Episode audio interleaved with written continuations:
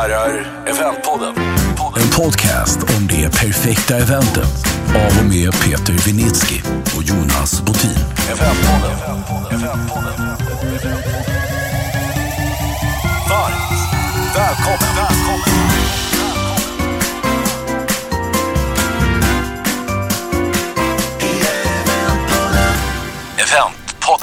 Välkomna till Eventpodden, nytt avsnitt. Idag ska vi prata om, om event som huvudkanal för sin kommunikation. Ja, Eh, Vi har ju kompisar i, i, på kundsidan som gör ett fantastiskt bra jobb med det där. Ja. Som vi ska in och borra i. ja men vi tycker ju att alla borde se storheten i att använda event och möten som kommunikationskanal, både internt och externt. Och då har vi gått utanför vår egen kundstock och jagat rätt på en person som eh, driver många och bra events. Eh, som uppenbarligen, eller förhoppningsvis, ser storheten i det här med events då.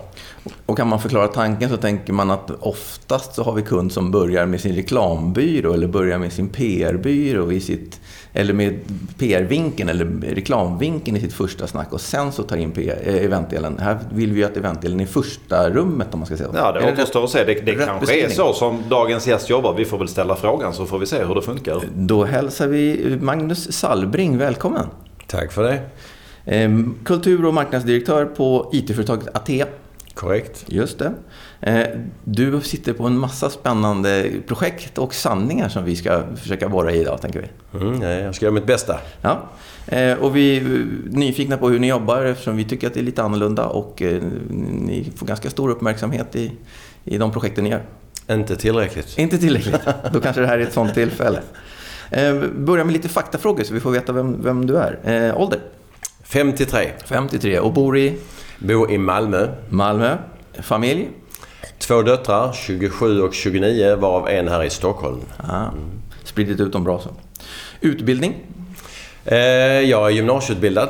Gick eh, till IT-branschen som många kompisar gjorde där när det satte igång en gång i tiden. Vilken gymnasieskola i Malmö då? Malmö latinskola. Ja, jag är gammal Sankt Petri-elev. nu. Ja, inte mig. Ja, nu blir det väldigt smalt här också i eventpodden. You lost me at hello. ja, eh, då tar vi utbildningsdelen. hade Vi, tagit. vi tar senaste arbetsgivare. Ja, jag har jobbat i Atea, eller en av rötterna till Atea, sedan 1990. Eh, Men jag hade faktiskt en tvåårssession som klubbdirektör i Malmö Redhawks. Så att är det, är det annan arbetsgivare så får det bli Malmö Redhawks. Malmö också. Bra där. Bra där. Andra uppdrag? Styr- Inga. Inga. Stenhårt på fokus. Har fokus där. Språkmässigt? Mm, fantastiskt bra på skånska. Skånska? En av de bästa i Sverige. Härligt. Och Sen är Då kan jag, ni tävla i det också. Noja. ja, men jag ska lära mig danska nu. Eh, och sen så eh, har jag ett jättedåligt samvete att jag inte talar bättre spanska eftersom jag också har en lägenhet här nere. Ja, går att jobba på. eh, favoritapp? Någon som du säger, den här lever jag med. Wordfeud. Workfeud, härligt. Eh, starkaste trenden inom, inom, vi säger eventbranschen. Har du någon, någonting Ingen att bjuda aning. på där? Eh, Ingen aning? Nej, Nej. tror inte på, på att följa trender. Nej, inte på att känna till dem ens en gång? Nej. Nej, jag tror vi ska ta stans någon helt annanstans. Mm. Härligt, härligt. Eh, vi brukar börja på, på Peters mammas nivå. Va? Eh, vi som inte vet någonting om Atea, berätta vad är Atea? Atea är eh, Sveriges och Nordens ledande leverantör av IT-infrastruktur. Vår eh, mission är att vi bygger Sverige med IT. Vi har, vi har en stor del av svensk offentlig förvaltning men också privat näringsliv i stora och små företag. Och vi är övertygade och hängivna eh, kring att vi tror att IT kommer ha en avgörande betydelse för att bygga det här fantastiska landet. Och där tror vi att vi både kan och eh, vill vara med och bidra. Är det någon som inte tror det nu för tiden? Just den delen måste väl vara lätt att sälja in misstänker jag. Ja men helt riktigt va. Eh, Men det är också skillnad för det är sånt glapp. Jag menar vi har ju säkerhetskonsulter som på något sätt går in genom en dörr till försvaret. Men vi får inte veta vad de gör om dagarna.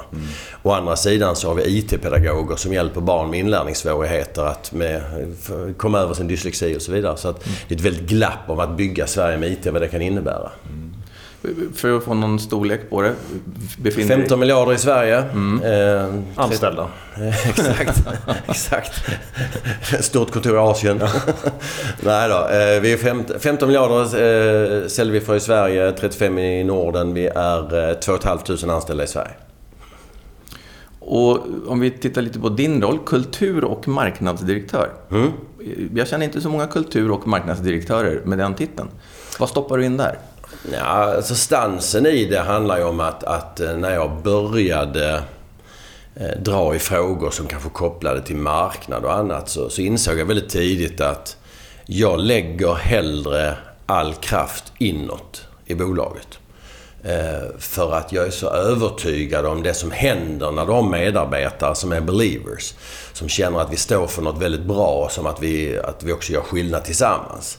Så är det värt så mycket mer än att gå ut på stan och, och anlita en skicklig berättare att måla en bild om oss som kunderna inte känner igen när de sen möter. Så att för mig så har det varit en väldigt viktig fråga att samla medarbetarna i en gemensam plattform. Och det har jag drivit på olika sätt i väldigt många år och någonstans på den resan så, så, så blir det ju kultur. Mm. Mm. Kan man säga. Och, och, och er historik är ju att det är ganska många bolag som har kommit in i bolaget, eller hur? Ja. Och då blir ju kultur Ja men det var ju den stansen. Va? Ja. 2006 så, så var det en, en merger av, av Nordens tre största bolag i vår bransch. Och eh, det jag såg var att vi hade ju så många olika kulturer. Eh, man saknade sina gamla chefer. Man kunde bråka om bilpolicies. Eh, vad tror vi på? Och, och, och, stansen som vi tog på vår kulturresa. Vi har skrivit alltså en, en, eller vi har drivit en kulturresa där vi skriver ett kapitel om året. Och det har vi gjort sedan 2007. Mm. Där vi väljer ut en huvudfråga och så driver vi hela företaget framåt inom ett fokuserat område. Eh, och ja. Vilket är årets område? Årets område har precis börjat. Eh, vi, vi, eh, vi säger nu att vi 2021 ska vara eh, IT-branschens mest ansvarstagande företag. Och det projektet som nu ligger på ritbordet som vi kommer lansera under året det är hur vi som ledande i vår bransch kan driva mångfaldsfrågan.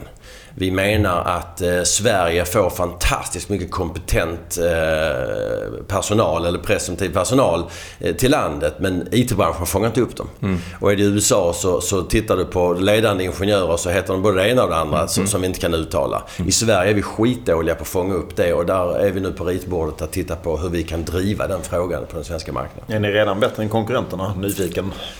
Jag vet inte. Jag vet inte. Jag tycker att vi är långt ifrån tillräckligt bra, låt mig säga så. Men vi har en position i en industri också. Va? När, när har du 35 lokalkontor, eh, å ena sidan så har du väldigt mycket lokal närvaro. Å andra sidan eh, så driver vi förra året en tillväxt i Sverige organiskt på 2,2 miljarder. Mm. Vilket gör att vi har en global industri i ryggen som vill vara med på resan. Och vi tror att i den NAV-positionen så finns ett antal frågor som vi kan lösa. Mm. Ta ansvar eh, för att knäcka ett antal nötter. Och det, vi tror att mångfaldsfrågan är en sån. Och det är ju inte så många andra branscher som ligger jättelångt före. Det är många som har mycket att göra på den frågan, känns det som. Ja, och det finns någon, jag vet inte vad det beror på, men, men jag tror inte att det är främlingsfientlighet utan det är någon allmän trygg svennebananrädsla som vi behöver komma över på något sätt. Att, att eh, ja. Mm. Får, man, får man fråga... Eh, vår beskrivning då att, att eh, event i huvudkanalen, eh, internt kanske framförallt men även på kundsidan.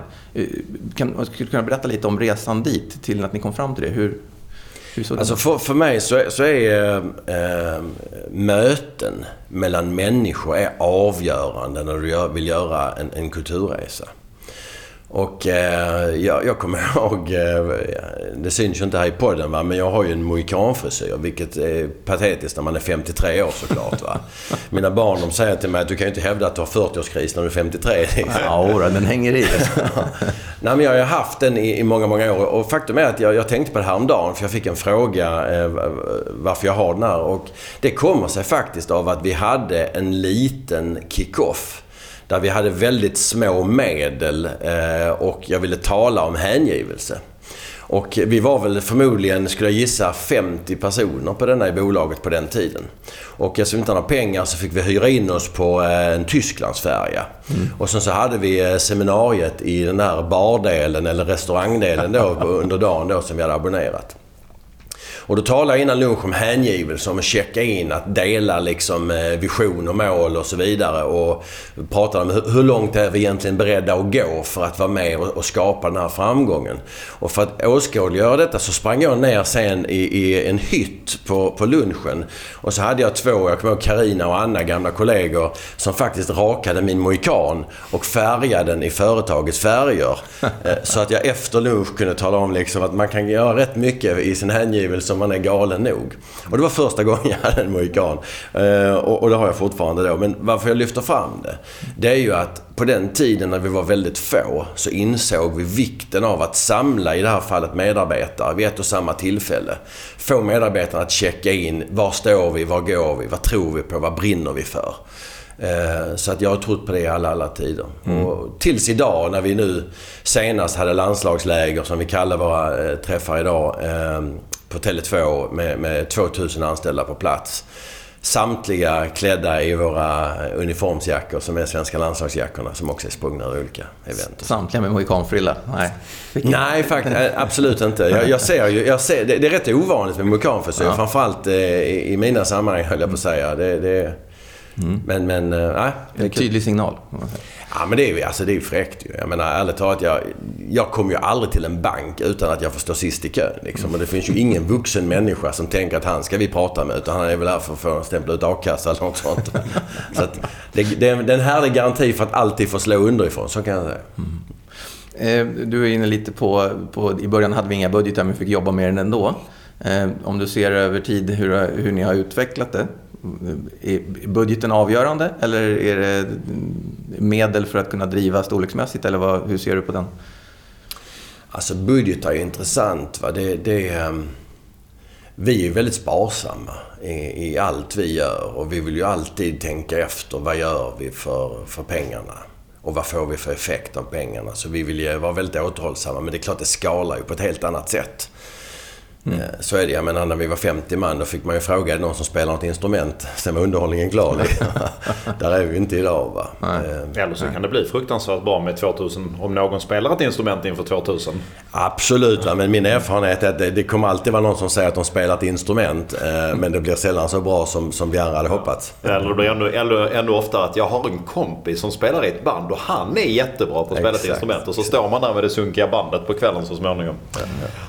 Eh, några av de eh, eventprojekt som ni har gjort då? då? Mm. Eh, Gyllene hjulet pågår ju nu en, en, en, vår branschtävling som vi tycker är den, den starkaste. Mm. Där ni är nominerade i ett antal kategorier. Men mm. vi skulle vilja borra lite i några av de här eventen ni har gjort. Game of Thrones-tanken är den första som poppar upp i mitt huvud. Mm. Den är väldigt visuellt stark. Mm. Och förmodligen ett varumärkesintrång också som, kan stå oss dyrt, höll jag på att säga. nej, men det är ett gott syfte. va. Steel with pride. Ja, men så är det. Vi, vi, eh, det är ju intressant. Vi ser ju idag att alla företag och organisationer gärna sätter hållbarhet i skyltfönstret. Att man vill, man, man vill checka in och bocka av att vi också är lite hållbara. Eh, det vi kan se i IT-branschen är att, att eh, trots att alla talar om att det är så viktigt med hållbarhet så är det nästan ingen som tar det enskilt största ansvaret vad gäller avtryck i hållbarhetssammanhang. Det vill säga det cirkulära. Mm. Och, och, det stressade oss som fanken för vi kunde konstatera att vi, vi levererade datorer och telefoner och IT-utrustning för över 10 miljarder om året. Det vi kunde se var att vi får, vi får bara tillbaka 30% av den uttjänta utrustningen. Mm. Och då började vi ställa oss frågan, vart tar det vägen? Och, och, när vi då var ute och tittade hos kunder så såg vi att nästan alla IT-avdelningar har antingen en källare om det är stort eller ett, en skafferi om det är litet och där ligger alla gamla datorer. Kolla inte bakom ryggen, säger jag. Ja, men exakt. Va? Och det där är ju tragiskt. Va? Därför att man kan ju prata om ekonomiska värden, men framförallt hållbarhetsvärden. Därför att i IT-utrustning idag så är det ju så att i alla produkter vi använder så finns det ett antal metaller som är väldigt ovanliga. Och, och det kopplar faktiskt till att, att eh, ett av de länderna i världen som, som har de största naturtillgångarna i det här sammanhanget, det är Kongo. Och Kongo, det är ju deras absoluta förbannelse. Hade de haft ordning på sitt land så hade det varit ett av världens rikaste länder. Mm. För de har så mycket tillgångar. Men tvärtom på grund av detta så har man då eh, drabbats eller härjats av inbördeskrig i tiotals år med miljontals döda. Och det går så, det, det, det ser så eh, illa ut så att du har alltså warlords som med systematisk, eh, systematiska avrättningar, våldtäkter och sexuellt våld och liknande tar kontrollen över eh, arealer och gruvor. Mm. Och där bryter man det på, under vidriga former. Eh, och, och eh, mycket av det materialet landar mm. i de datorerna, telefonerna som du och jag använder. Mm. Och det tycker vi är helt oacceptabelt. Och, och när man då tänker det, drar linjen lite längre och tänker vad fasen, hur kan vi, hur kan vi acceptera att allt det här utvunna inte används igen. Hur kan vi låta bli att ta ansvar för den frågan? Och då skapar ni Game of Då startade, då startade vi det som ett visuellt avtryck. Vi byggde alltså en tron, en riktig tron som är skittung är den, så det går knappt att forsla runt.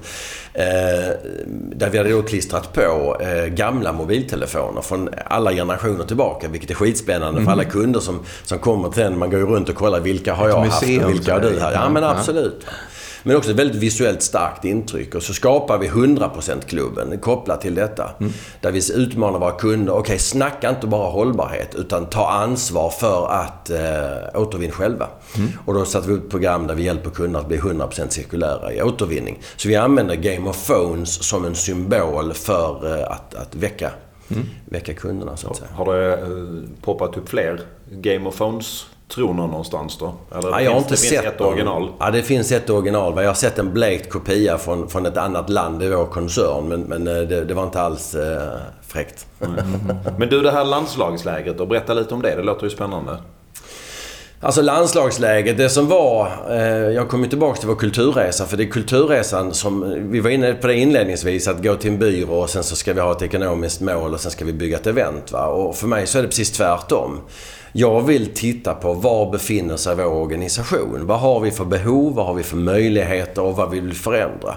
Och ur det sen så skapar vi eh, ett budskap och sen vill jag lansera det då på en mötesplats. Jag tror väldigt mycket på det att, att, att vara fokuserad, eh, låta det ta tid och sen vara uthållig. Och landslagslägerstanken för vår del, det var ju där efter sammanslagningarna 2006 där vi såg att det var, det var så eh, spretigt. Och jag kände det att, att eh, hur ska vi få människor att samarbeta istället för att motarbeta? Och att vi sätter gemensamma mål och istället för att titta, säljare tittar på konsulter, konsulter tittar på ekonomiavdelningen och alla tycker att alla andra är skit. Hur kan vi, hur kan vi samla alla? Och då föddes tanken om att om vi nu är ledande i Sverige på IT eh, och vi då finns i lokala klubbar med, där vi attraherar lokala talanger och utvecklar lokala talanger till att en dag bli distriktsmästare, eh, att, att få vara med. Och sen en dag bli kanske svensk mästare i sin gren oavsett vilken det är. Och kanske få följa med på stora IT-projekt i hela världen. Och det, det, det var ju landslagstanken och landslagsmetaforen och den lanserade vi då eh, på det första landslagsläget vi hade 2007 i eh, Västerås. Mm. och det var lite lattjo för då skickade jag ut eh, gula pikéer till tjejerna och blåa till killarna och det var dresscoden för dagen. Och alla kom faktiskt troget i den, utom en kille från Stockholm faktiskt. Eh, som givetvis skulle komma med scarf och se lite annorlunda ut. Men även han kände sig väldigt utanför till lunch och ville byta till sig en piké. Även han? Jag hugger inte på den som ensam stockholmare i rummet. Vi låter den passera bara. Ja, ja. Nej men det var intressant för då, då la vi den och då, då, då sa vi det att vi vill vara det svenska landslaget i IT-infrastruktur. Vi vill samla Sveriges ledande specialister i olika grenar. Och med ledande menar vi störst hjärtan och snabbast hjärnor i den ordningen. Ehm, och det startade vi där och det var det gul och blå. Det var vårt första landslagsläger. Och sen har vi utvecklat det så långt så att vi, vi, vi sponsrar ju svensk friidrott sedan väldigt, väldigt många år och driver det väldigt aktivt i, i, i alla aktiveringar och liknande. Eh, vilket innebär att vi har alla våra utbildningar på Bosön. Alla träningar sker med de andra landslagen ute på Bosön. Men också våra landslagsläger har vi i många, många, många år lagt parkett in i vinnarhallen på Bosön och sen så har vi vår, vårt landslagsläger där ute. Och där, det har gått väldigt långt. Tittar vi idag så Dagen innan vårt landslagsläger så, så sköljs sociala medier ner av, av medarbetare som har lagt fram sin landslagsjacka, köpt matchande skor, attiraljer och så man fotograferar sig. Jag är redo för landslagsläger. Så att från det där skeptiska till idag se 2000 medarbetare som stolt går in i lokalen med sin landslagsjacka. Det, det är faktiskt häftigt. ja Och vad gör ni då, i, lite eventnördigt, men i gro, grova drag då? Hur, hur ser en sån samling ut? Vad, vad gör ni för någonting? Ja, men det kan variera. Men, men eh, Kalle då, eh, vår VD, han har ett anslag kopplat till eh, vad vi, hur vi ser på branschens möjligheter. Eh, med nya teknologier och var vi är på väg och så vidare. Eh, och sen har vi rätt så mycket en, en, en talkshow där vi lyfter fram eh, olika individer och hyllar dem där vi lyfter fram eh, kulturanslag, där vi lyfter fram... Vi har till exempel, Atea har idag eh, eh, över 500 medarbetare som frivilligt skänker pengar till Ateas hjälpande händer. Mm. Som är med i Afrika. Då tar vi fram och berättar vad har hänt, vilka, var gick pengarna och så vidare. Så det, är, det är kultur, kultur, kultur skulle jag säga. Mm. Hela dagen. Kan du säga någonting om hur det påverkar organisationen? Har ni, har ni en lägre omsättning på medarbetare än konkurrenter? Eller har ni liksom, vad, vad, vad får ni för starkaste vinningar på, på det sättet att tänka? Ja, men det, det, gör vi absolut. Men jag kan säga, den, vi har kommit så långt idag att, att vår kultur är inte bara relevant för våra medarbetare. Vi har kommit dit att våra, vår, alltså våra kunder vill vara en del av vår kultur. Mm. Vi har kommit dit att, att de är stolta för det vi gör. De, de vill berätta för andra vad vi gör och de vill gärna checka in i våra ritualer i vårt sätt att vara. Så att, det, vi, vi, märker att vår, vår kulturresa är väldigt framgångsrik även utanför våra medarbetare. Tittar vi på våra medarbetare idag så, så, så den resa vi har gjort den är, den är magisk skulle jag säga. Vi, vi, vi omsatte 4 miljarder när kulturresan började. Vi passerade 15 miljarder i fjol.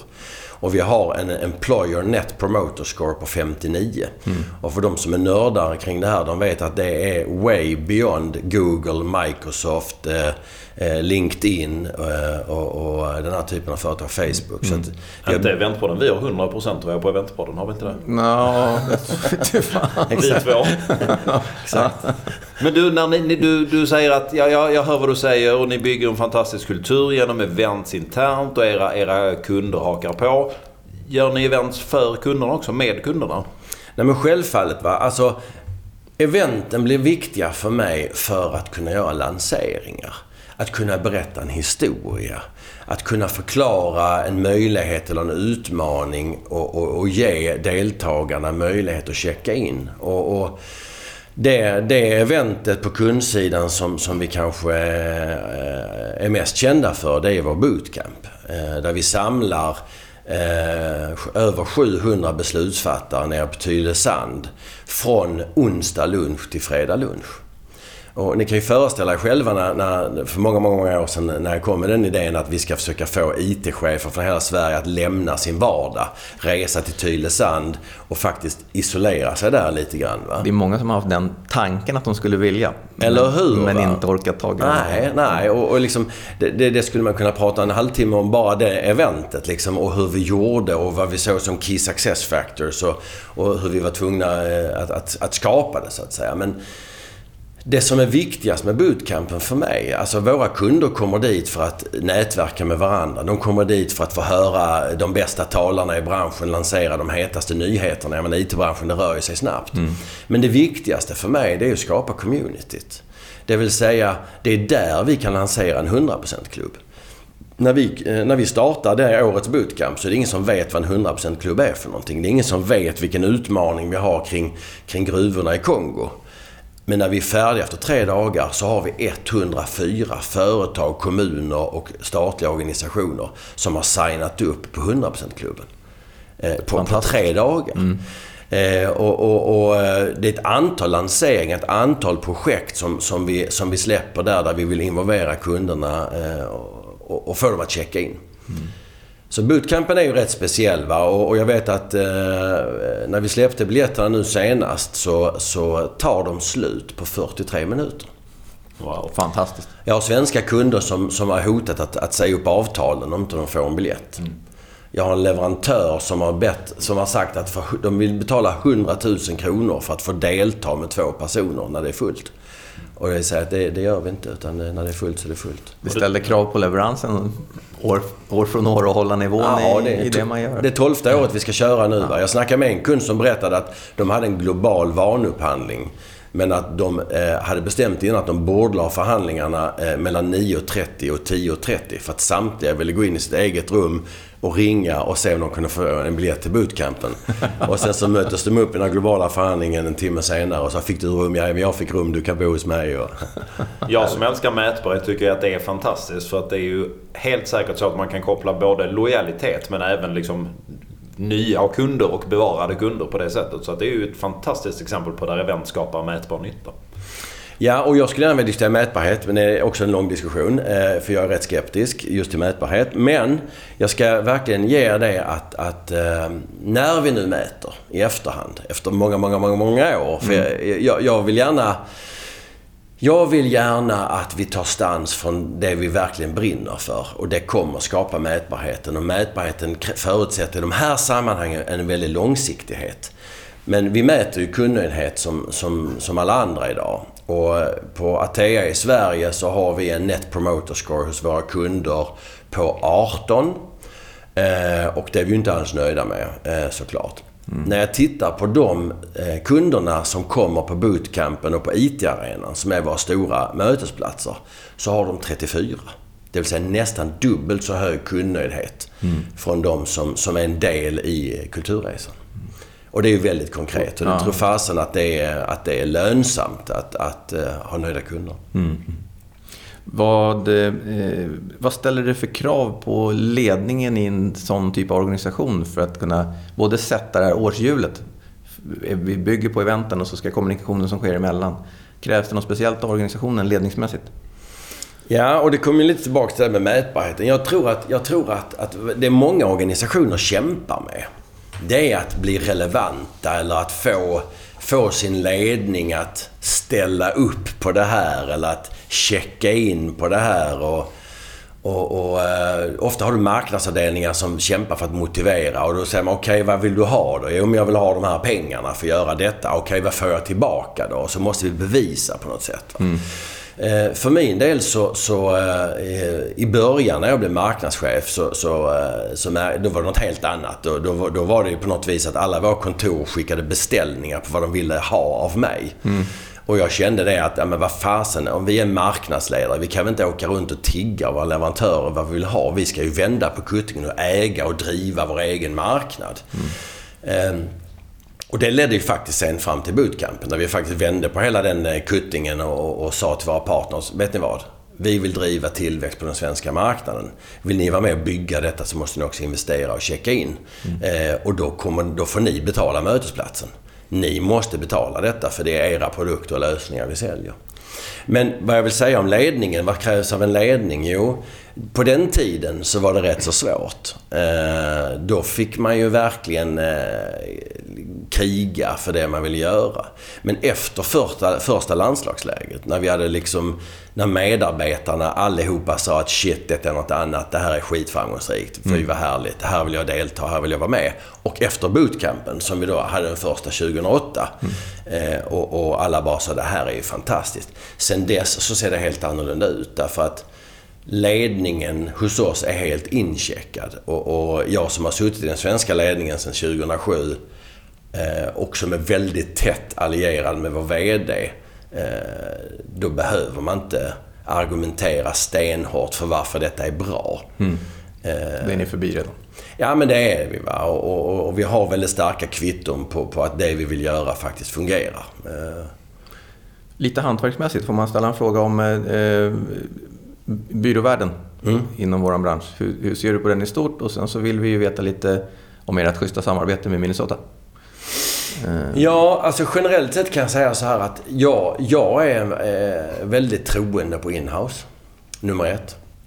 Och har varit i alla tider. Jag känner liksom om vi, om vi skalar tillräckligt för att, för att bygga själv så vill jag gärna bygga själv.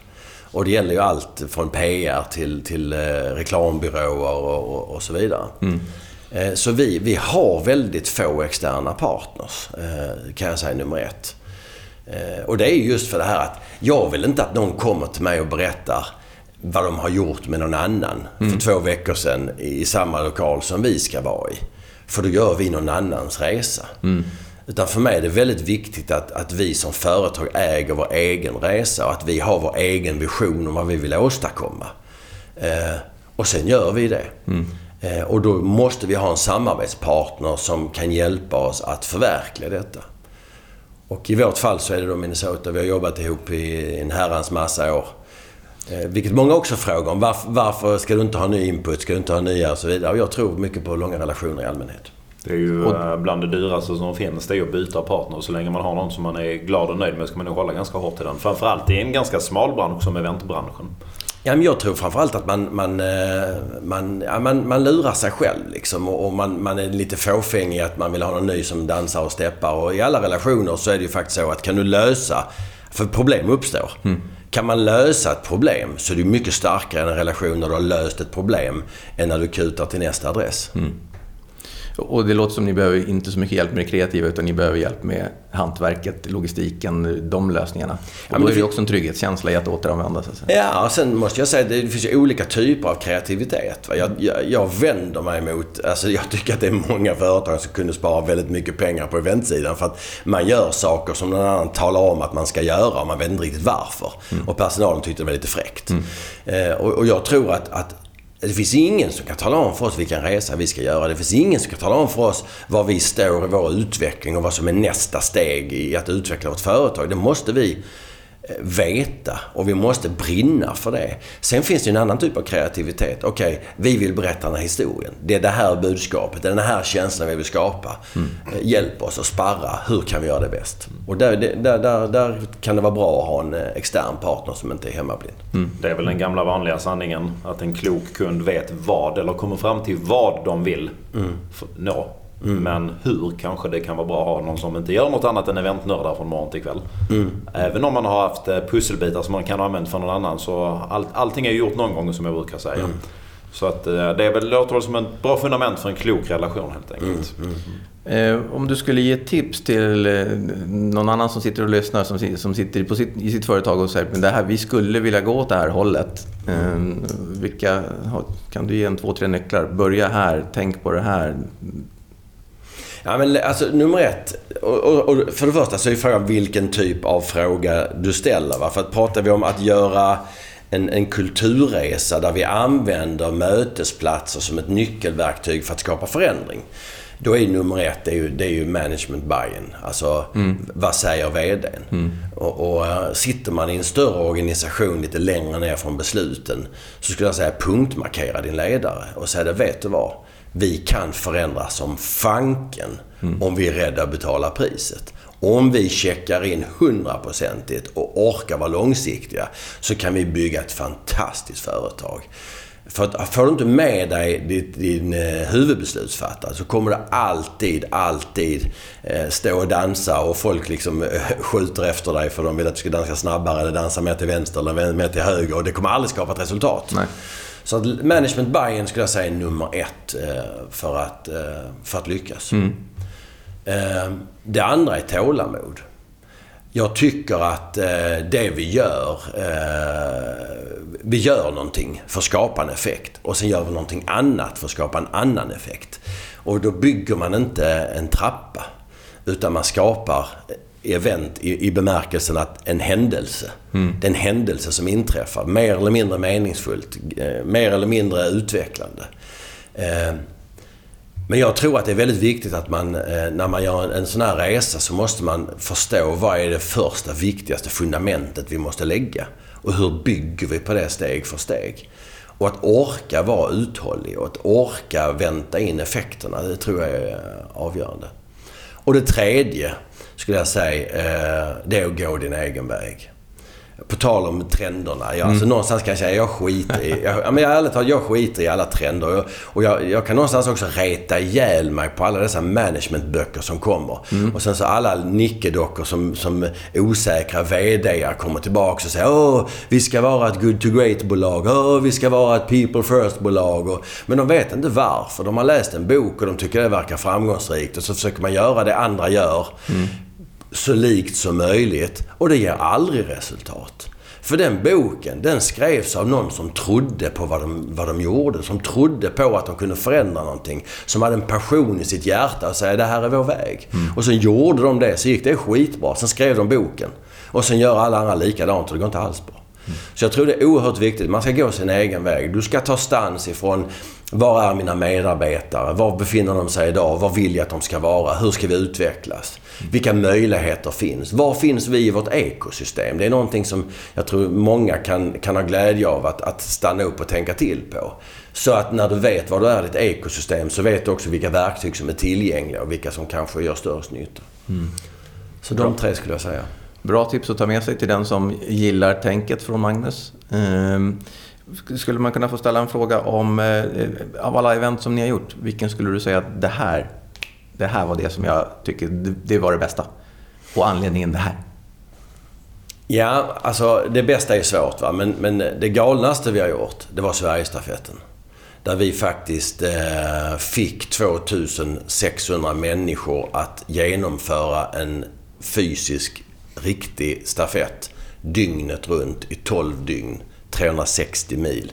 Genom att i 325 delsträckor antingen gå, springa eller cykla från Luleå till Malmö vid alla våra kontor.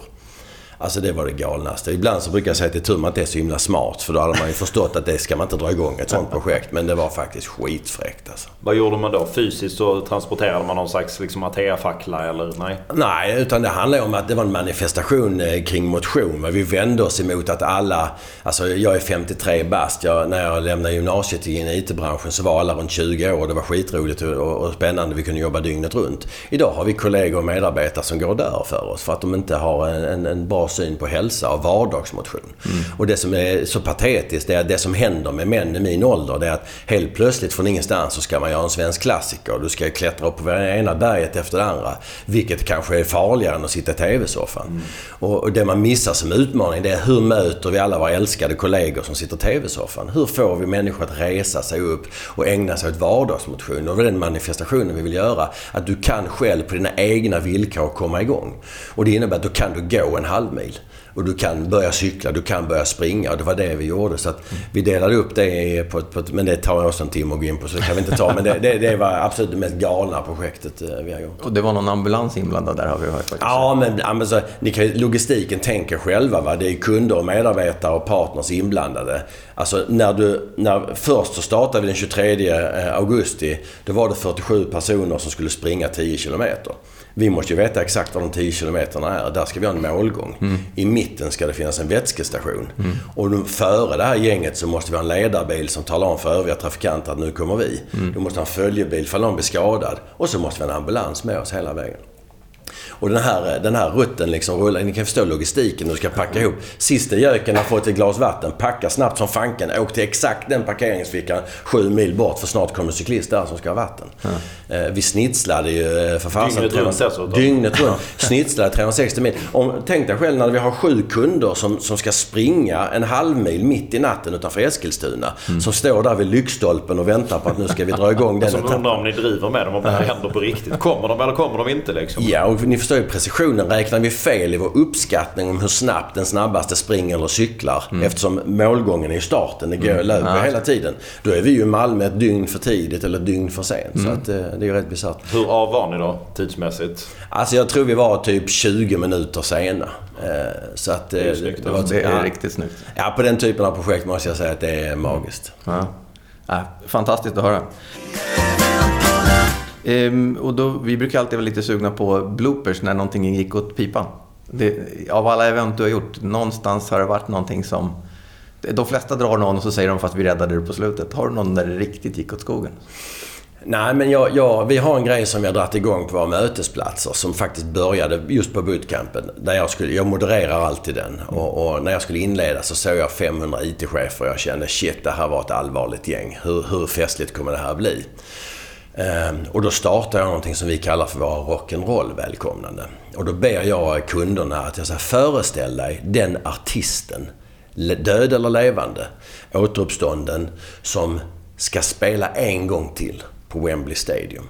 Det kan vara Elvis eller Bob Marley eller Pink Floyd tillsammans eller ABBA eller vad du vill. Lill-Babs. Lill-Babs. Mm. Föreställ dig att du har köat för att få en biljett. Du fick en. Du flög till London. Du går in på Wembley Stadium. Du ställer dig framför scenen. Och sen kommer det fram en person och säger It's my pleasure to introduce Black Sabbath. Vad gör du då? Du blir ju helt galen. Du skriker rakt ut, du busvisslar, du snurrar kavajen över huvudet. Du blir helt, löper helt amok. Mm. Det är vad vi kallar för ett rock'n'roll-välkomnande. Jag skulle vilja att när den här professorn från London som ska tala sist idag, när han kommer in så kommer jag gå upp och säga väldigt lågmält It's my pleasure to introduce Dr. Phil Johnson. Mm. Och då tänker ni på den artisten. Allihopa ställer sig upp, alla busvisslar, alla snurrar kavajen och blir helt galna. Mm. För ingen har fått ett sånt mottagande någonsin. Och det, det, gjorde vi och det blev en succé. Och vi gör det... Var jag än kommer i Sverige så säger alla Åh, kan vi inte köra ett rock'n'roll-välkomnande? Det, ja. det har blivit en magisk grej. Och det har vi gjort. Och det som händer är att talaren blir ju så sjukt passionerad så att de, liksom, de ger ju sitt life performance i det ögonblicket. Med ett undantag. Och det var när vi hade Per Holknekt på bootcampen. Ja. För då kör vi ett rock'n'roll-välkomnande. Han ska inleda på morgonen eh, och han kom upp där och han, vet, han står bara och himlar med blicken. Och han visst kommer inte ihåg var han är. Han kommer inte ihåg vad han ska prata om. Så han står alltså i 30 minuter och bara svamlar. Oj. Nu finns det vissa som menar att han har gjort det ändå. Det, okay. det, det låter jag osagt. Men, men, men, det var tydligt. Han, han blev så liksom slagna av toffeln så att han, eh, han visste inte vem han var där och då. Men alltså jag måste, jag blev bara så nyfiken. De här som Phil Johnson, om han nu finns mm. på riktigt. Mm. Känner de till det här liksom? Nej. Nej.